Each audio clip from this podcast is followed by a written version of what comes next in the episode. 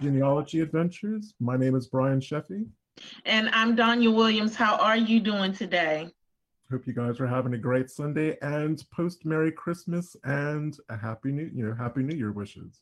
Yes, pre Happy New Year. I hope everyone's Christmas Christmas was awesome and um I'm I'm sleep deprived, so we're gonna ride on through this, but we good.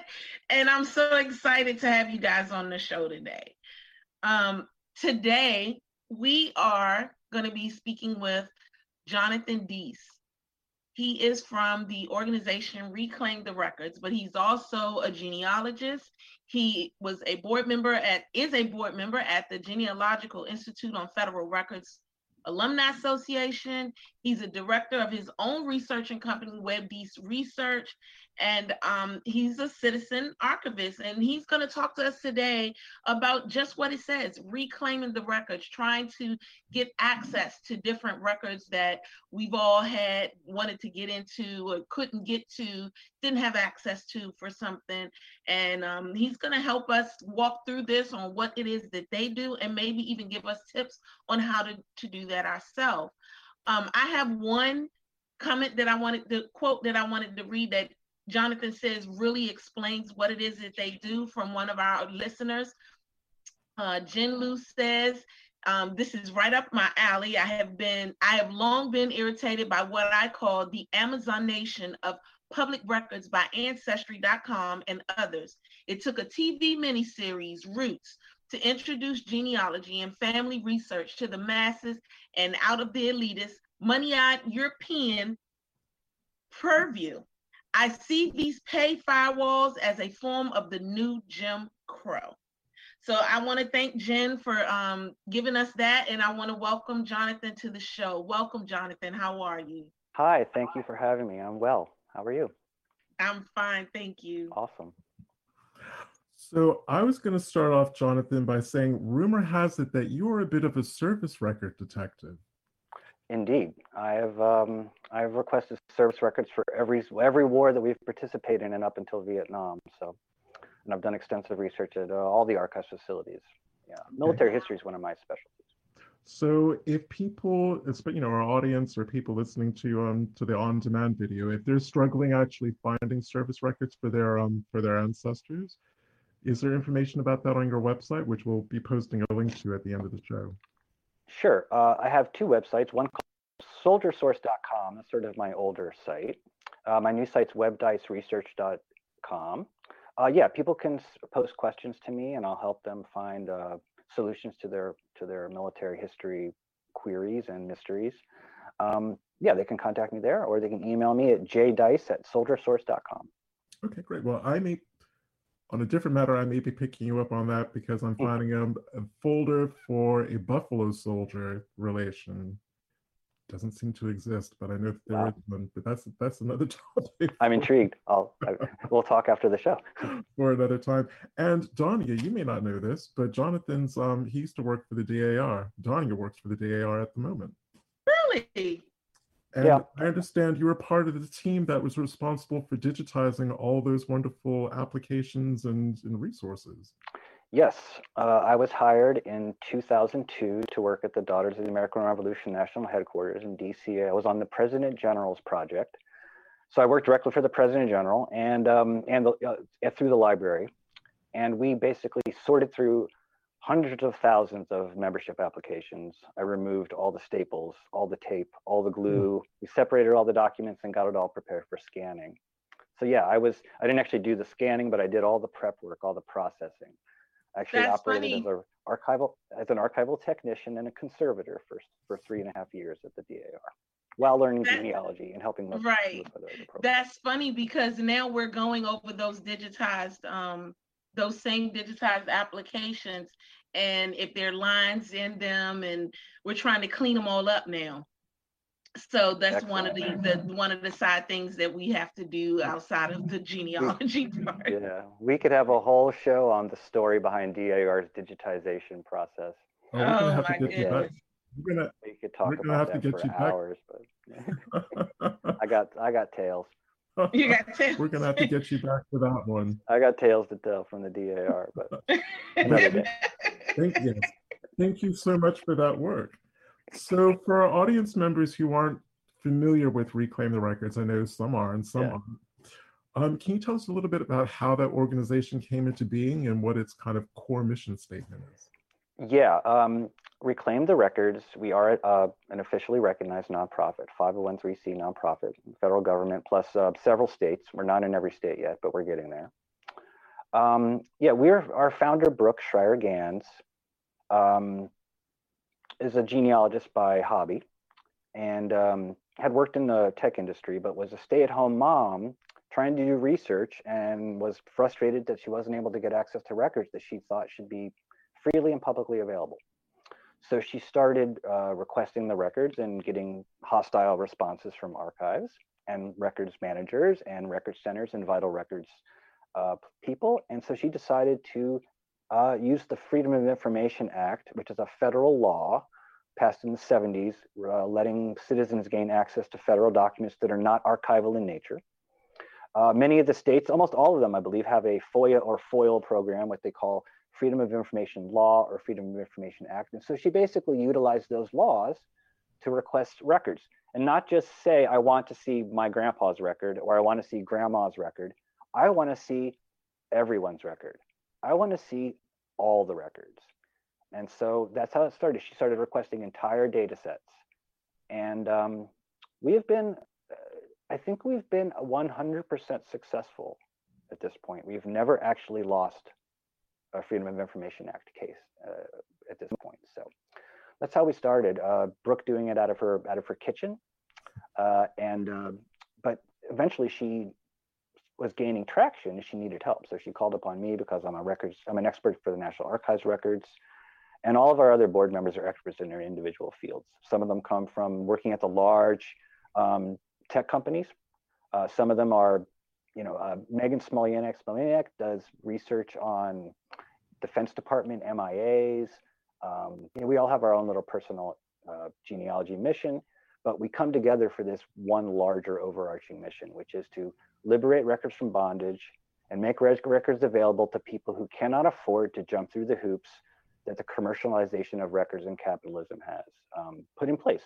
Uh, the system we have now, where you have to go to a third party to get access to your to government documents, um, is is a is a paradigm we're trying to to turn around, turn on its head. We're trying to change that completely, and make it so that public records are publicly accessible to everyone, regardless of their economic position.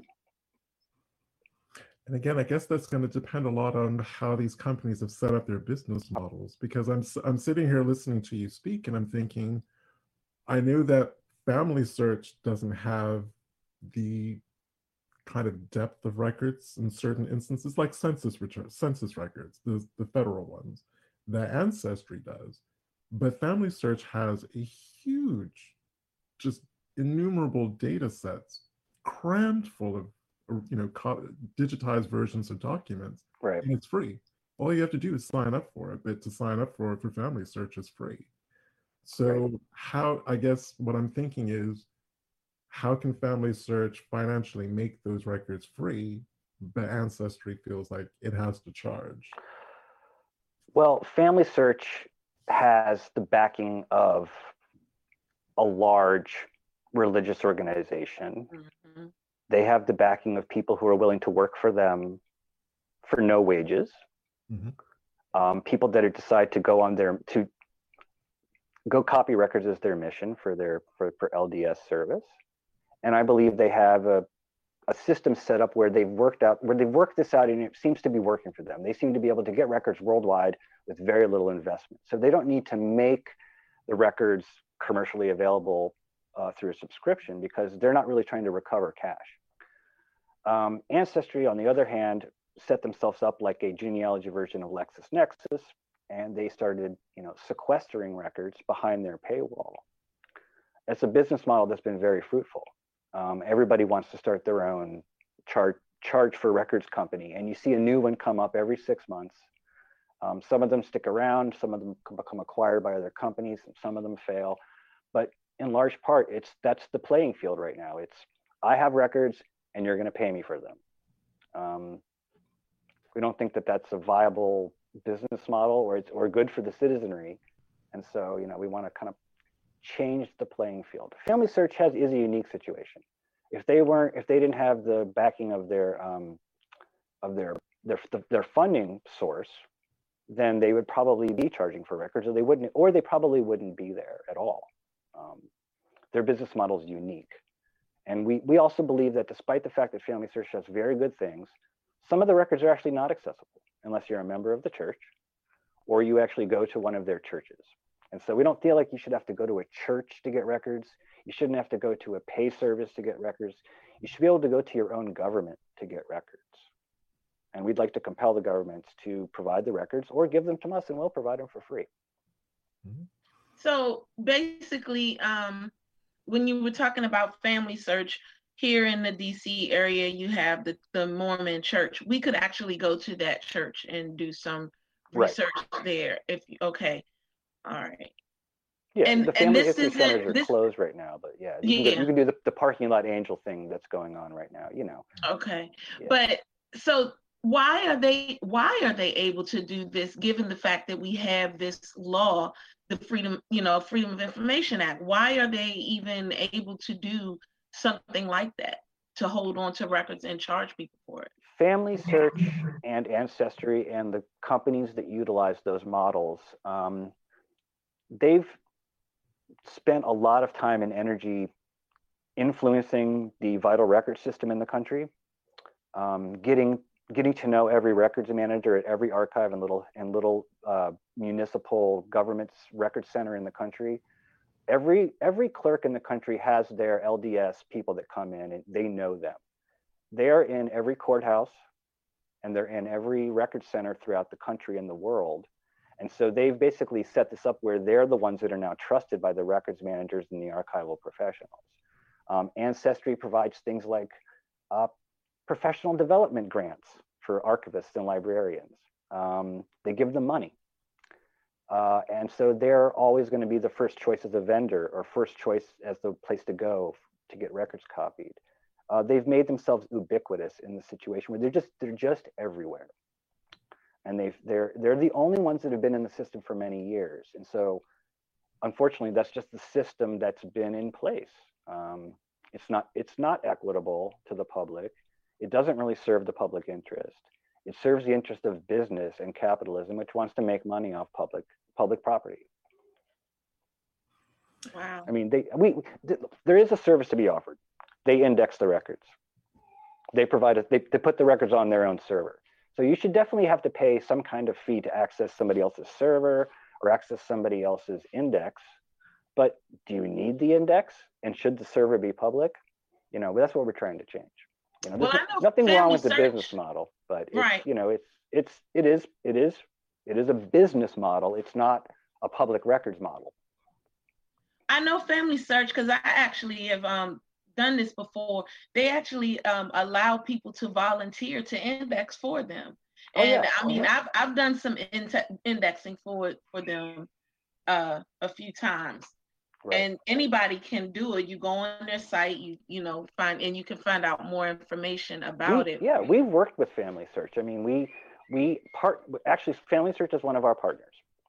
Um, I am not going to hold back my criticism of things I don't agree with, but however, Family Search has been very good to us. We've partnered with Family Search to get records copied. In fact, when we wanted we wanted to partner with the National Archives, and after negotiating with them for about a year, it came to the what what, what it came down to is they didn't have room for us in the in any of any of their facilities. So they asked us to partner with a third party. So to get a, get a series of National Archives records copied, we had to actually go to Family Search, and they had to act as our vendor. Mm, Um, I, that's just not that's not a viable model for, and it's not a it's not it's not going to be a continually re- uh, sustainable model of of research. We shouldn't have to go to a third party to access government records, and so even the archive, even the National Archives made us do that. So this system is just it's just it's been in place for so long, and it's it's not just, but it just seems to be the way business is conducted, and we think it needs to change. So mm-hmm. we're slowly changing it. Things are changing. Um, the way that you describe it, it just makes me think of a very kind of patriarchal. I mean, really. You know, patriarchal oh, yeah. oh, yeah. system. Mm-hmm. It is exactly crazy. Yeah, yeah. And I guess before I move off to the next question, kind of staying on this, I mean, are the are the big players in the field are they engaging with reclaim the records, or is there resistance? I mean, kind there of... is. Um, we've it's there's some hostility, but mostly there's radio silence. Um, they generally don't comment on us at all. Privately, we've received a little bit of um, pushback, and so they they also push back through to us through these organizations, telling the organizations don't deal with reclaim the records. Um, we give you, we're going to give you a better deal. Um, but I don't want to accuse them of I don't want to accuse them of anything illegal or unethical. It's business. That's how business in America is conducted. Mm-hmm. So they're not doing anything that I wouldn't expect them to do. However, we just want business out of this business. Public records are not commercially should not be commercially available. Period. So, despite the fact that they might they might just they might not be doing anything wrong legally, it's just not yeah. sustainable. It's not viable for the, the public to, to have to pay a third party to get access to their own records, records about them. Hmm. You know. And well, I would go one step further to say, especially in a time when, as a country, we're very divided and kind of mm-hmm. at each other's throats if you want everyone who's here, you know, everyone who's a citizen to actually feel like they have a, an attachment to America, you do that through genealogy. You do that through learning about your family history and then history in a wider context. And then you have the records. Right. Kind of that kind of covers the, the drier parts of that story, but they're still really important. And yeah. they back up your they back up your find. Exactly. They they, yes. they definitely back up your find. Um they dispel myth. They make things yes. fairer. They they make yes. things more equitable. When people know the truth, we're all on the same playing field. We're all on the same it's, like level playing field when we have the same yes, information. It's more understand you you understand it better. I mean, that's one of the things that I've always said that genealogy has done for me while I was in high school or junior high or what have you. Um, I think y'all call it middle school nowadays, but what have you. But when I was in school, you know, and we were learning history, I always felt like something was missing. I didn't find that missing part until I started doing genealogical research. And it was me. I was missing. My my what we did as African Americans, that part that that little part that was taken out that didn't seem important when actuality it made everything make sense once mm-hmm. you know once i once i started to see it and then to have the records to back it up god that was that was that was I, like getting yeah. saluted.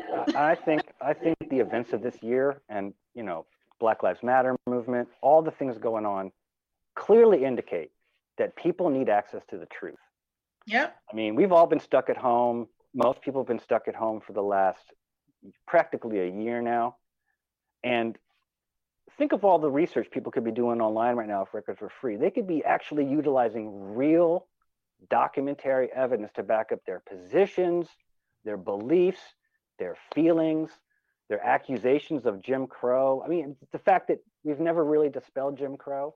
All you got to do is read the documents. It's right there. But documents aren't freely available to people. You know, if you really want to dispel Jim Crow, start telling the truth. You know, right. let people read their own records. Let God, them that, let that... them tell their own story. Let them have their own narrative, and just let the truth let the truth get out there. Stop wow. trying to shape the narrative by saying this these records are going to be available, these records aren't. You know, we have we already know enough about white people and manifest destiny. The story's done. It's been told. Mm. Now it needs to be retold with the rest of the people in it. Mm. I don't need to hear that story anymore. I know it already. That that that's very deep. What you just said. I'm tired of hearing that story. Frankly, it's embarrassing.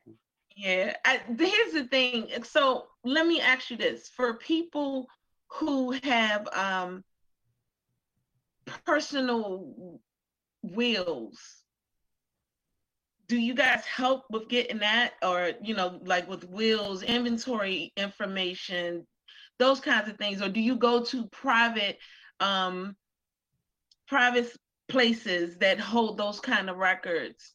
Or either even small archives. Do you go to those places and help? Like can someone come and ask you to help get some of these records? We would love it if someone came to ask us for help but normally right nobody there. comes to us no, people don't generally come to us except to tell us i went to this archive and i had a problem um, and then we investigate and if we find out that the problem is a legal issue we'll go after it okay um, but people have to bring problems to us. There's so many. We're we're we're we're in so many different things right now.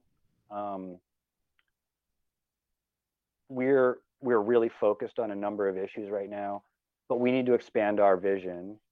Um, we're really looking after. We're really looking for people to bring us information about records that they're having trouble getting for particularly for underserved communities. My spe- special interest is Native American records. So I've been working hard with my Native American allies and my Native American friends to identify records that we're going to go after to make their lives easier. I would ask the same of my African American friends. Please come to us and tell us where you're having trouble finding records. What records are meaningful to you? What are going to what are going to help you tell your story? And how can we help you get those records available? Yeah, we'll work with any if we find a problem in a small municipal archive, a library or a record center, yeah, we'll, we'll, we'll go after it. We'll utilize whatever legal means we have. I mean, we have lawyers, uh, we have money, um, and we have the will and, and, and you know, desire to go and rectify these situations. But we need help because um, our board is pale. We need assistance to, we need people to help us. We need Black folks to show us what to do. hey Show us where these records are and we'll harness our energy to fight for those records. But these are things that, you know, frankly, to be very honest, I can only go so deep into it because I don't know what's important to certain individual people or in their family in their family. So I'm asking for assistance from, you know, anybody I who thinks they we- want to yeah, tell me we, something. we will definitely talk after this is yeah, over we, and we want to, you know, our board is interested in talking to people. We're we wanted we want people to, to sort, sort of submit what we call like a record survey. You can go to our website and you can get information on what we consider pertinent for a record survey.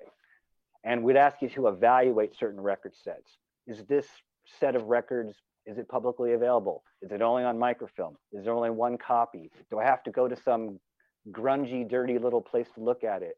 Um, is the staff, is the staff, you know, is the staff making it accessible? Are they charging, you know, outrageous fees?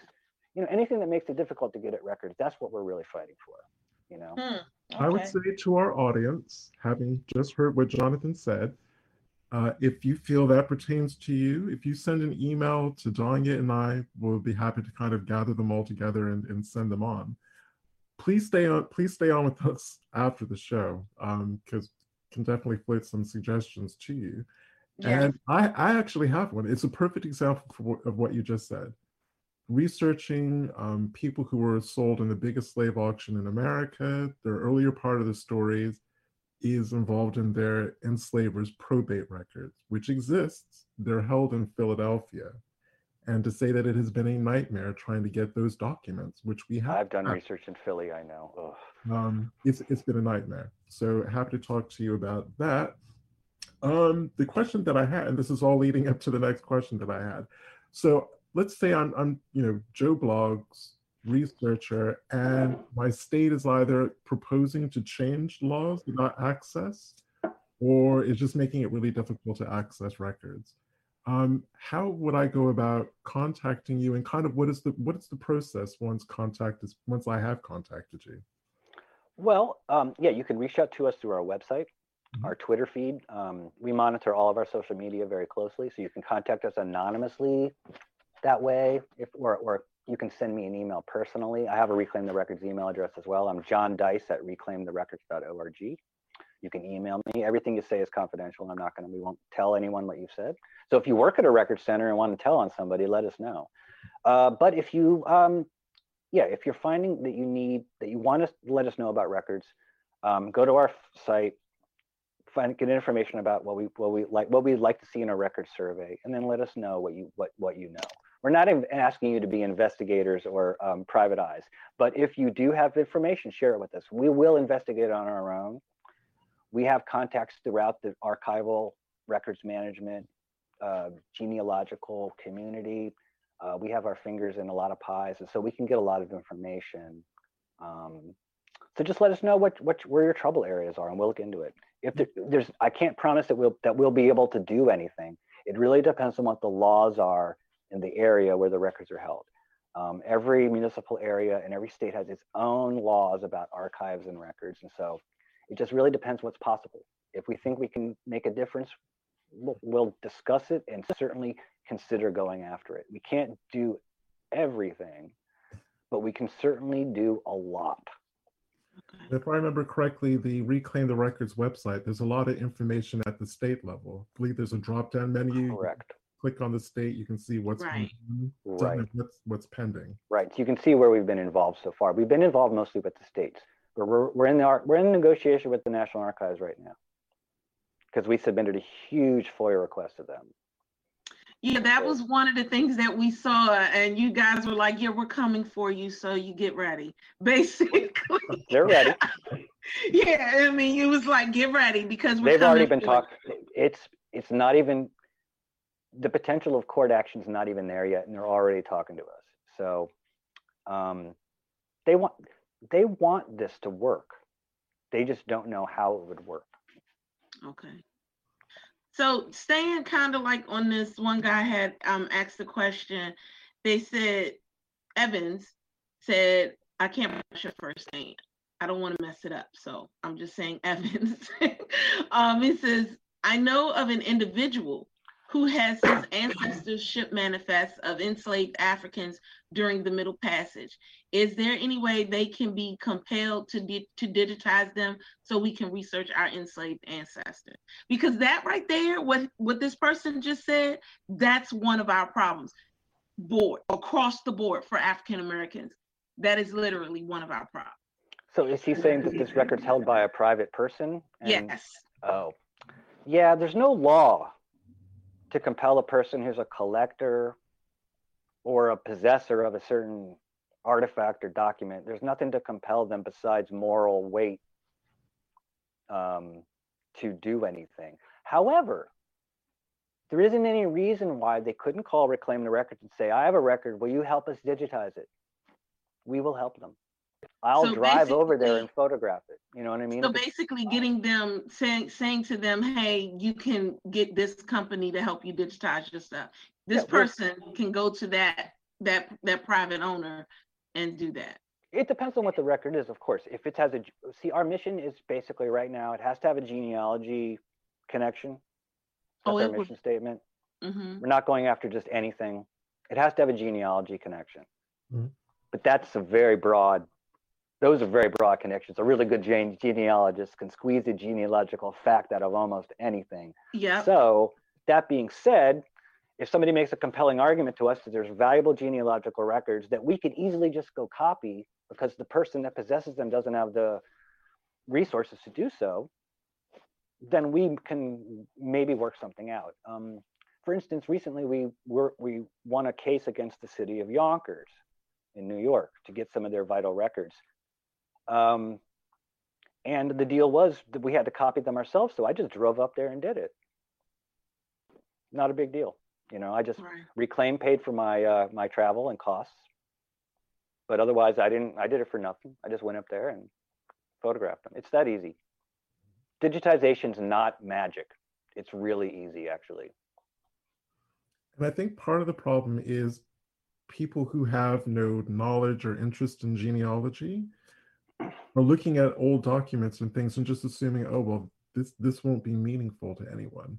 Where even a even a slave ship log that may not have named individual Africans, but will tell you about the Africans who were aboard that ship Mhm. to a trained genealogist who knows how to ferret and tease out information from seemingly bland things. Yeah. Um, You know, I, I think that there's a lot of missed opportunities. And I, I oh, wish that yeah. people would kind of admit that they don't know what, maybe it's one of those things you don't know what you don't know until you realize you don't know it. Just like there's no bad question, there's no bad record. It it really isn't. It really All I records think- are good. It depends. Yeah, you I was what's in it, trying to but- understand exactly what this one person was saying. Charlotte Chips, she says, never enough info on manifest destiny. My ancestors are incredibly important and interesting. I like the topics here, but it seems you have made judgment about what is important and the truth.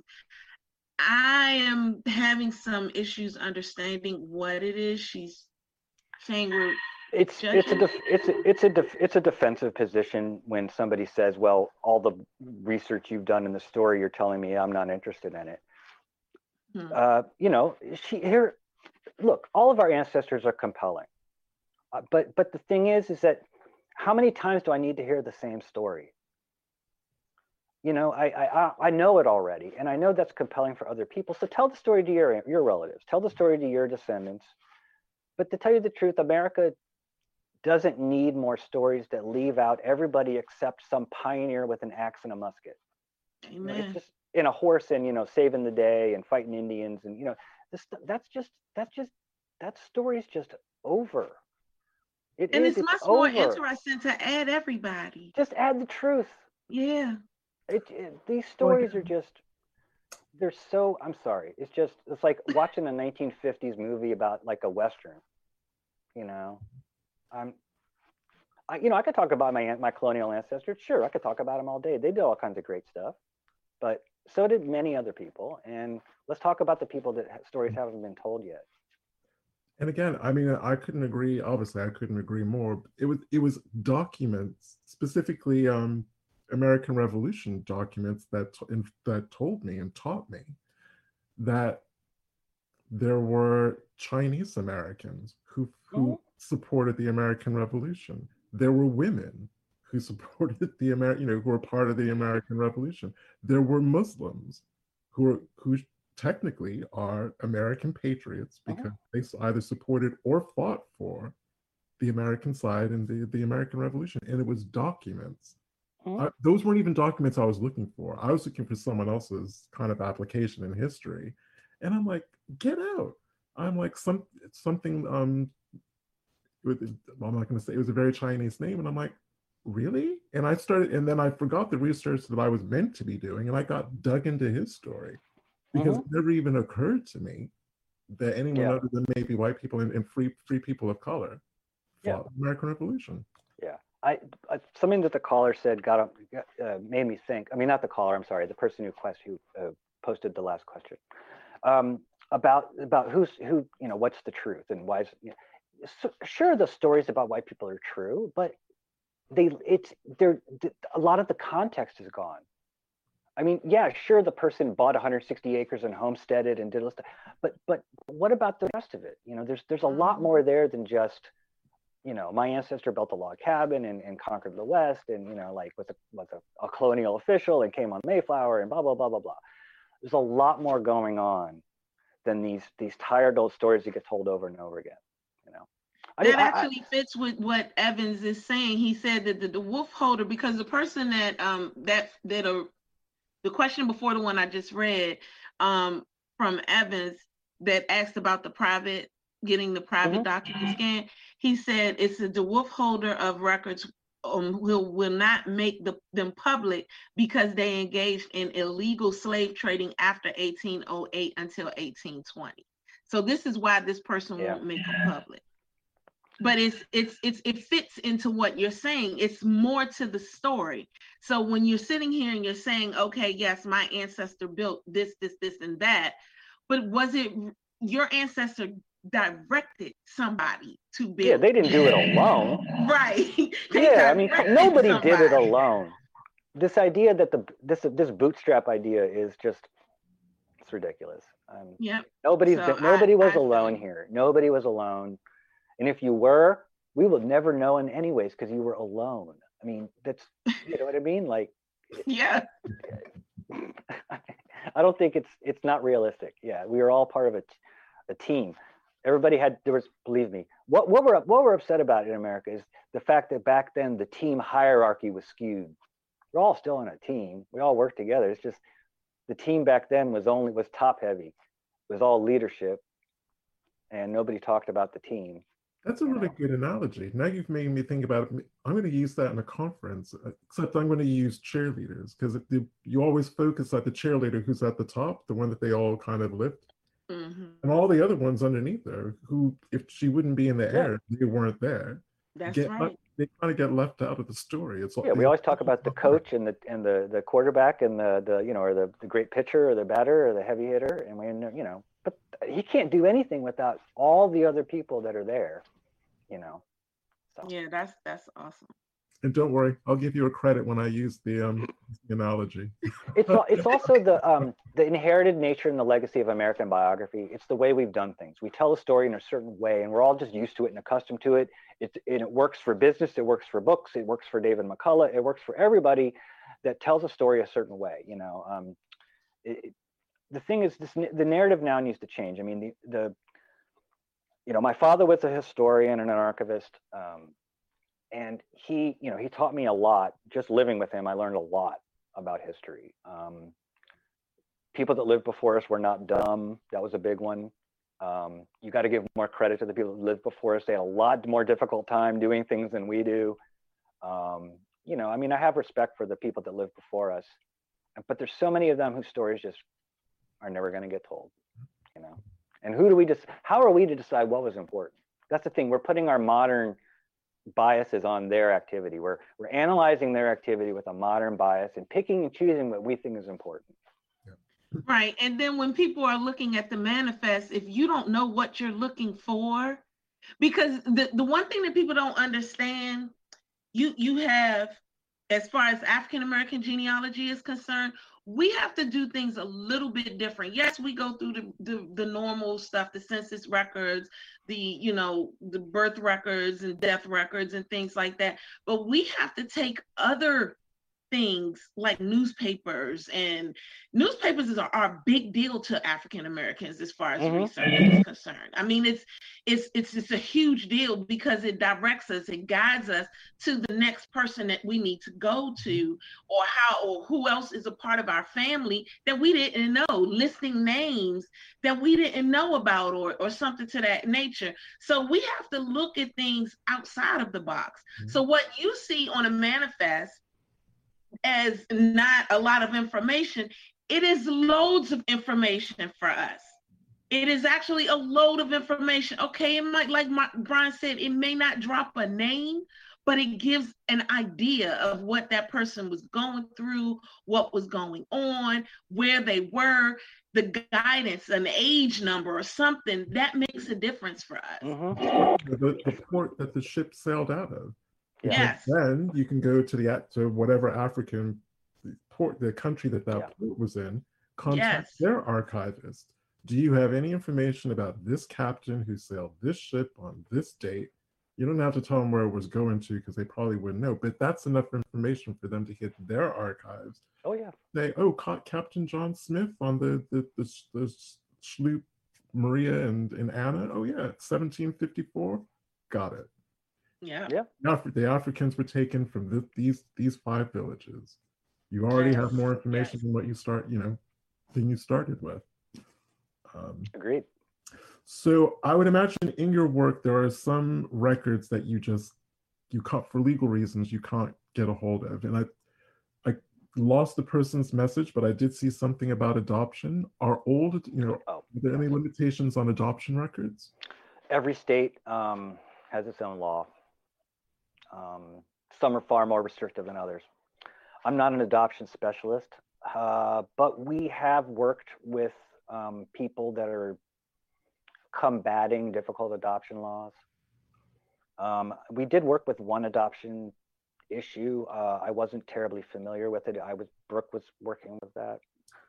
Uh, so look on our site for more information about that. But Mhm. that's a very complicated issue because the laws are usually very restrictive, and they're not and and they're they're exempt from FOIA. A lot of these these records are exempt from the Freedom of Information Act process, or because of PII, personally identifiable information rules and privacy rules, they would have to redact the document so heavily that it might not be useful. Gotcha. You know what I mean? You might know a document exists, but it would be all blacked out. So you wouldn't hmm. really have much. I mean, but then again, maybe you will be able to get a clue from it. So it's worth trying, but these are issues where um, going after entire record sets would be very difficult.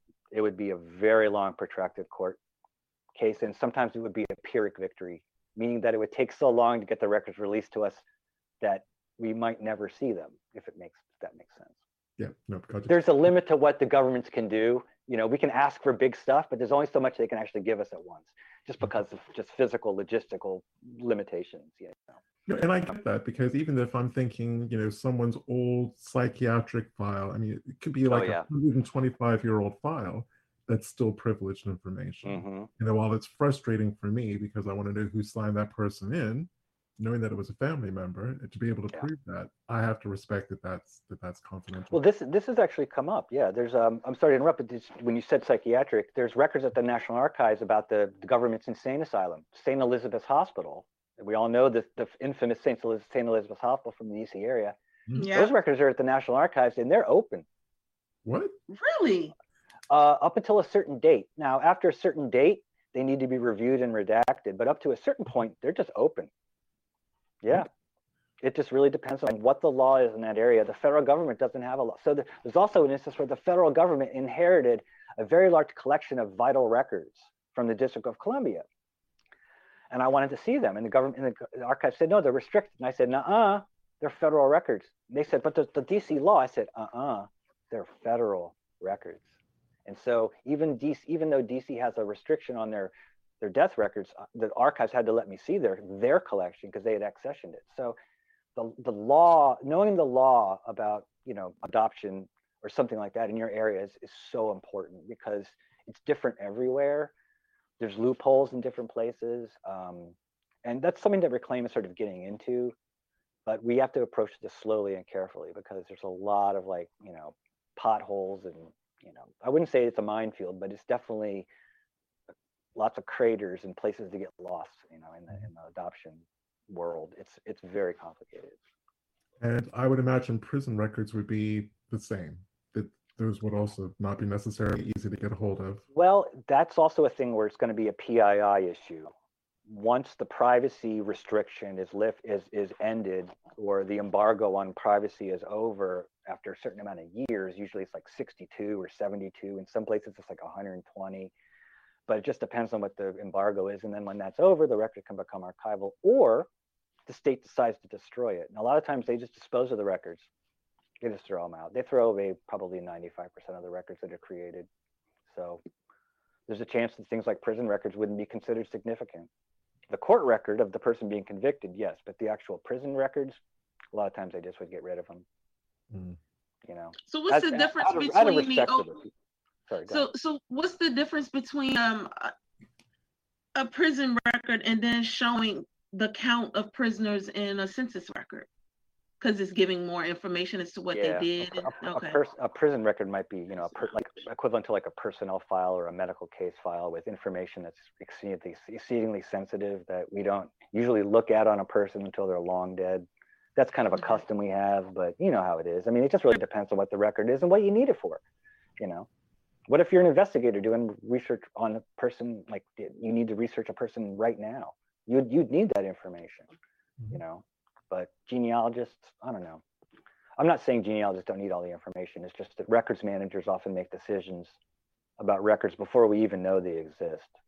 You know, Well, I would have make thought same, I would have thought the same thing about insurance policies until I started doing research on enslaved ancestors who were insured. Um, and it was a bizarre, surreal experience actually looking at, at those documents. Um, those pretty much are uh, the insurance documents are by and large kind of straightforward to get. The old ones are. Mhm.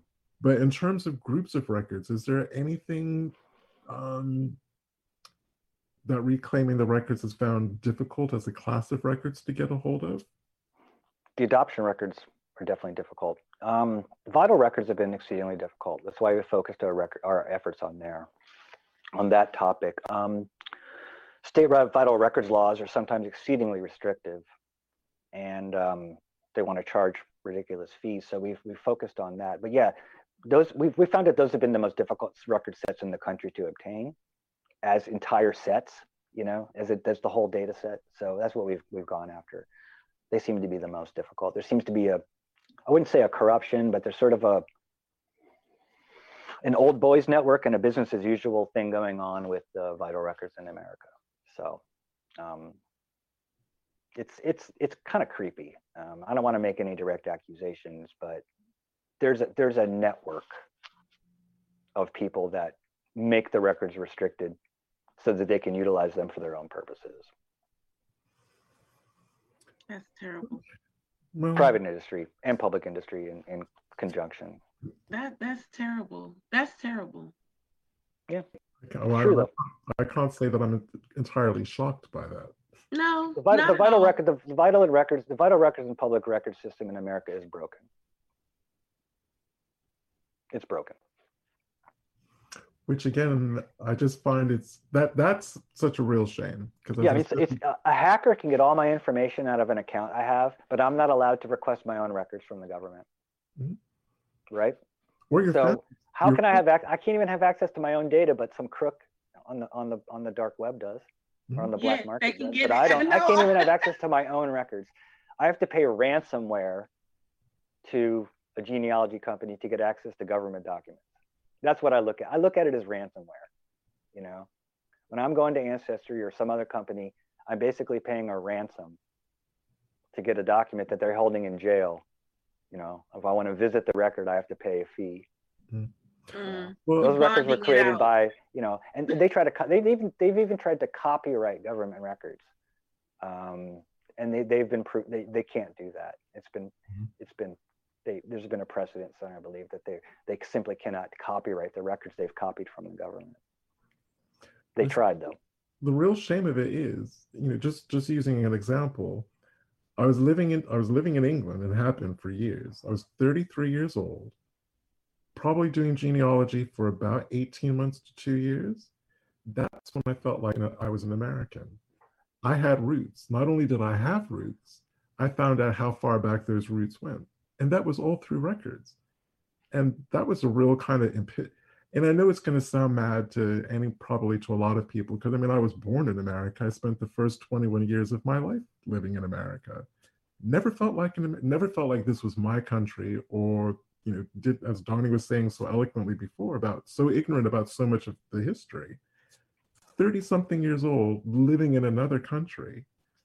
That was when I became an American. Felt like I, oh, I, I actually am an American and you know those records and getting those records in people's hands and telling those stories and then finding out about their ancestors through these records i mean that's just such a powerful thing um, Mhm. and I- you know maybe i'm being naive and you know donya says this a lot in the shows as well we really believe that genealogy is something that can bring people from vastly different backgrounds and life experiences together Together. it's a, it's a transformative experience for many people and you're right it's underrated for its ability to um, foster relationships across international boundaries and across cultures and across you know all kinds of different you know all the all the different fences uh, that are to divide us you know genealogy makes it clear that we're all related in some way um, and in many respects in america we're related in ways that a lot of us really never knew you know um, i've not done the dna journey yet. I'm getting ready to do it now.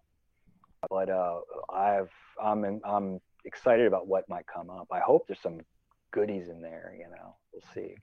It will be. Genie uh DNA is a mess. i know. I thought i knew it all from the paper record but i'm just waiting to see what i what i what surprises grandpa and grandma were up to or what was going on you know back in the older days. But uh we'll see we'll see i don't think there's any surprises in my immediate family but i don't know i hope not we'll see so another but i hopefully find some new cousins Yes, you will. Oh, that oh, you'll yeah. definitely Yeah. get. That you definitely will. I'm trying to think of the best way to answer to ask you this question. And if you don't want to answer it, I will respect that. i'll answer anything Have has the organization uh, Reclaim the Records? Have you found that there's a partic- particular states that have been difficult to deal with, or if you don't want to name states, oh no new york. regions of the the state of new york. Oh, okay. the grand the empire state the great state of new york. I have a lot of respect for new york. I'm married to a new yorker so i got to be careful here. Uh, my wife just said go john. She said go for it. So okay so New York is egregious in their violations of their own records laws, of their idea that they own the records that they they curate. And there's just so many different archives and records centers just in the city of New York. It's ridiculous. So we, you know, Brooke knows more about this than I do because she's a New Yorker. She was born in New York and has done New York research for years. I'm just now getting into it because I have very little family from New York uh, after like 1820. But um, and so, but believe me, New York research before 1820 is just as difficult. So um, yeah, we, New York has been the most difficult state that has been violating their own rules for years. Um, it's just it's just old boys network, business as usual, BS. Um, but we've been blasting through it. We've not lost one case against them. They and they keep reoffending. They keep we we the court chastises them and fines them, and then they do it again. They find another way to to open up another loophole and do some other crafty little scheme um, to try to make money off records. Uh, it's very clear that their budget problems uh, they have very clear budget problems, and that's why they're charging for records. But that's not my problem. My problem right. is that those records shouldn't be they should be freely available and they shouldn't have anything to do with charging for it. It should they shouldn't it shouldn't even be part of their job. They should be dealing with the the, the conducting the business of the records managers of their state and not trying to make a couple bucks off a bunch of naive genealogists who are sitting at home clicking on links to try to find records. It's it's a it's a cheat, it's a scam, and it's got to end. So yeah, New York's the worst. New York's the worst. The worst. Wow. There might be a worse state, but we haven't found it yet. Um, California is not easy. Illinois is going to be a very challenge, a very big challenge. We're going after Illinois. Actually, the most aggravating state, maybe not the most difficult, but the most aggravating has been the state of Missouri. I'm a St. Louis native, so I'm from Missouri, and um, I know how stubborn people there can be. But their state government was ridiculous. They got chastised by the judge so harshly that the record that the, the head records manager of their state, I don't know if he's a state archivist or state librarian, he had to quit. So well, um, we'll, so you haven't done South Carolina. I don't think we've touched South Carolina. If anybody knows something in South Carolina, come talk to us, please. We come will. Us, please. We'd love to have you talk to the board. Anybody who wants to talk to us about this stuff, you know, we'd love to have you come talk to the board or write us a letter or whatever. Maybe call me, call me anonymously if you want. I'll, I'll, I'll give my phone number privately to anybody who wants to email me or whatever. I'll provide it to a third party if somebody wants to call me, if somebody wants to tell me something. You know, I'm happy to talk to anybody. You know, we'll figure out a way to get a hold of me. You know, I won't give up my number here so my wife doesn't get too scared that people are going to call us. But yeah, no, um, yeah, uh, we, will go after them if we can, if it's possible. If it's if possible. It's possible. If it's possible and it's legally, if it's legally feasible, if we have a good sense we'll win. Um, we like to win, so we want to make sure that we could win these cases, and and we have the money. We actually okay. have received a received a very large donation this year. We're very grateful to that patron, um, but it's going to allow us to do a lot. That's awesome. Yeah, and and and since probably in the last three months, we've raised close to twenty or thirty thousand dollars. So we're we're we're this is where we put our money. We pay lawyers. You know, we'll go after anybody who's failing to meet their obligation as a public servant. And what I was remiss in saying is your website actually has record sets. Indeed. Yeah, we don't want to be a records provider per se. We'll put our records on an internet archive. Mm-hmm. Um, but we've built three separate websites for different records we acquired. Uh, built a website for the VA Master Index. Uh, Brooke built two websites for the Missouri records we acquired. So um, we do have URLs that are you can link off of our website that are like MissouriRecords.org mm-hmm. or something. I can't remember exactly what it says. And there's also one for the VA Master Index, I believe, which we got from the government. That's that's the that's the the, the Veterans Administration Master Index is, a, is the record set we got in partnership with uh, FamilySearch through the archives. So. So are you guys going for ancestry? Because I have um, people up here that are talking about ancestry and they feel no. like ancestry is holding back stuff. Frankly, there's nothing we can do to go against a private corporation. They can do whatever they want. There's no legal recourse all we can do is compel the governments to give their records out for free and not deal with ancestry anymore. That's what we. That's what we. say- That's that's the only thing we can do legally.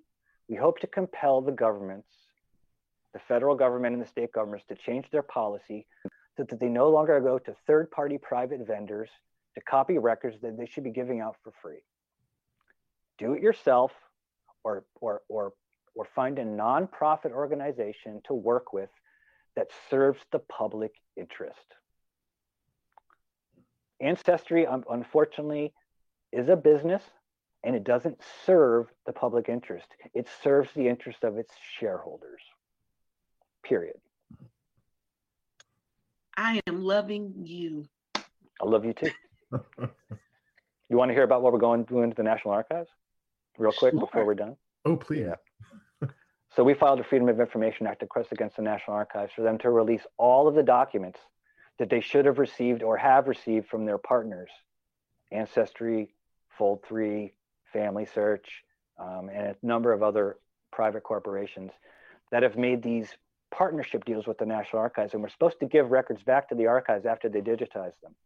This process never has, has never been completed. It's never worked out to anyone's satisfaction. We're asking the archives to release every record that they've received from a partner um, and release the entire data set to us as a, as a unit. Um, and so they want to fulfill this request. It's going to cost over a million dollars and could perhaps take a decade. So we're trying to negotiate a way to make this cost effective to the public, but still every, make sure everybody gets what they need. So um, it looks like there's we're going to have a cooperative arrangement, but it still could go to court. There's always a possibility that they could balk at the last minute and decide not to negotiate anymore and walk away, and then we we go to court. But we've asked them to turn over basically everything the ancestry scanned for them, everything that all the partners have scanned for them. We want those copies in the Internet Archive now Wow. because the archives can't even put them in their own catalog. So we want we want that stuff given to us immediately. We know it's we know it can't be immediately. We know that COVID's in the way, but as soon as this is out of the way, this is going to happen. We're gonna we're gonna have a little sparring match with the archives and see what we can do. Um, right now, it's just sparring. It's it's it's fun sparring. We're we're literally just sparring and testing out our uh, our reflexes with each other. But I think they want to give us the records, and um, it's just what's it going to cost and whether their general counsel agrees. Um, it all it's always down to the lawyers really when it comes to it. So we'll see, we'll see. But we're talking with them, and they're talking back. Well, we That's definitely have a couple of people on here that's gonna need to, you know, talk to you. Um, I have one, uh, Evans again. They asked about birth records, 1899 Illinois and death records in Kansas, 1920. Where are they? So I guess they need to come to you. We're looking at to- Illinois. We're looking at Illinois right now. Oh, We're looking at Illinois right now. Send us your Illinois stuff because we can put it all in one one giant request. We'd like to give one giant request rather than like dozens of individual requests. So we're going after a whole bunch of stuff in Illinois. Let us know what you need. Talk to us soon. all right. And as I said Uh, before, we Kansas, I'm not sure. Kansas, I'm sure has. I'm, I apologize. Sorry, Kansas sure has problems, but I don't know what we're doing in Kansas right now. Nothing as far as I know. Sorry. As we said before, we will um we will definitely be posting links so you can go to the website, you can read it and, and take in the relevant information. It gives information about who to contact, how to contact. So, yep, it's got everything on there except basically the kitchen sink. Um, We'll get the kitchen sink eventually too. oh, but Jonathan, seriously, thank you so much for um for joining us on the show. Thank Um, you for having me. Yeah, I didn't realize. Oh my God, it's it's like one minute to five. God, this I went- know we blasted through this. This has been fun. God, this was awesome. You guys let me go off the hook. Oh, thank you. So I don't know about the audience, but I feel as though I've come away learning a little something. You made my mouth drop open once, and that doesn't happen very often on this show. So kudos to you for that. Well, we're very grateful for the opportunity to talk about what we do. Um, none of us get paid for it, so uh, it's a joy when we can make have a result and see people interested and see people excited. and just let Well, if you ever need to just be on the show for something that you have, you you need something, let us know because we, Okay, we have no thanks. problem. I'll keep that in mind. that, Thank you so um, much. Yeah, yeah. We, we need every every every every avenue of communication, every voice. We we need we need to be speaking the same language about records. So stay with us um, when we go offline because the, the Zoom will, will still be up and we can have a chat Okay. about the, the African American things. Great. Just wanted to say, um, please join us next week, 4 p.m. Eastern Standard Time. We will be speaking to Yoruba Richen about her documentary, The Negro Motorist's Green Book. Awesome documentary.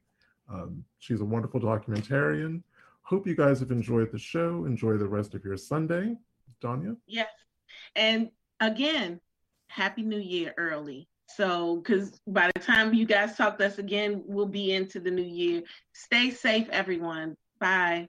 Bye. See you next Sunday.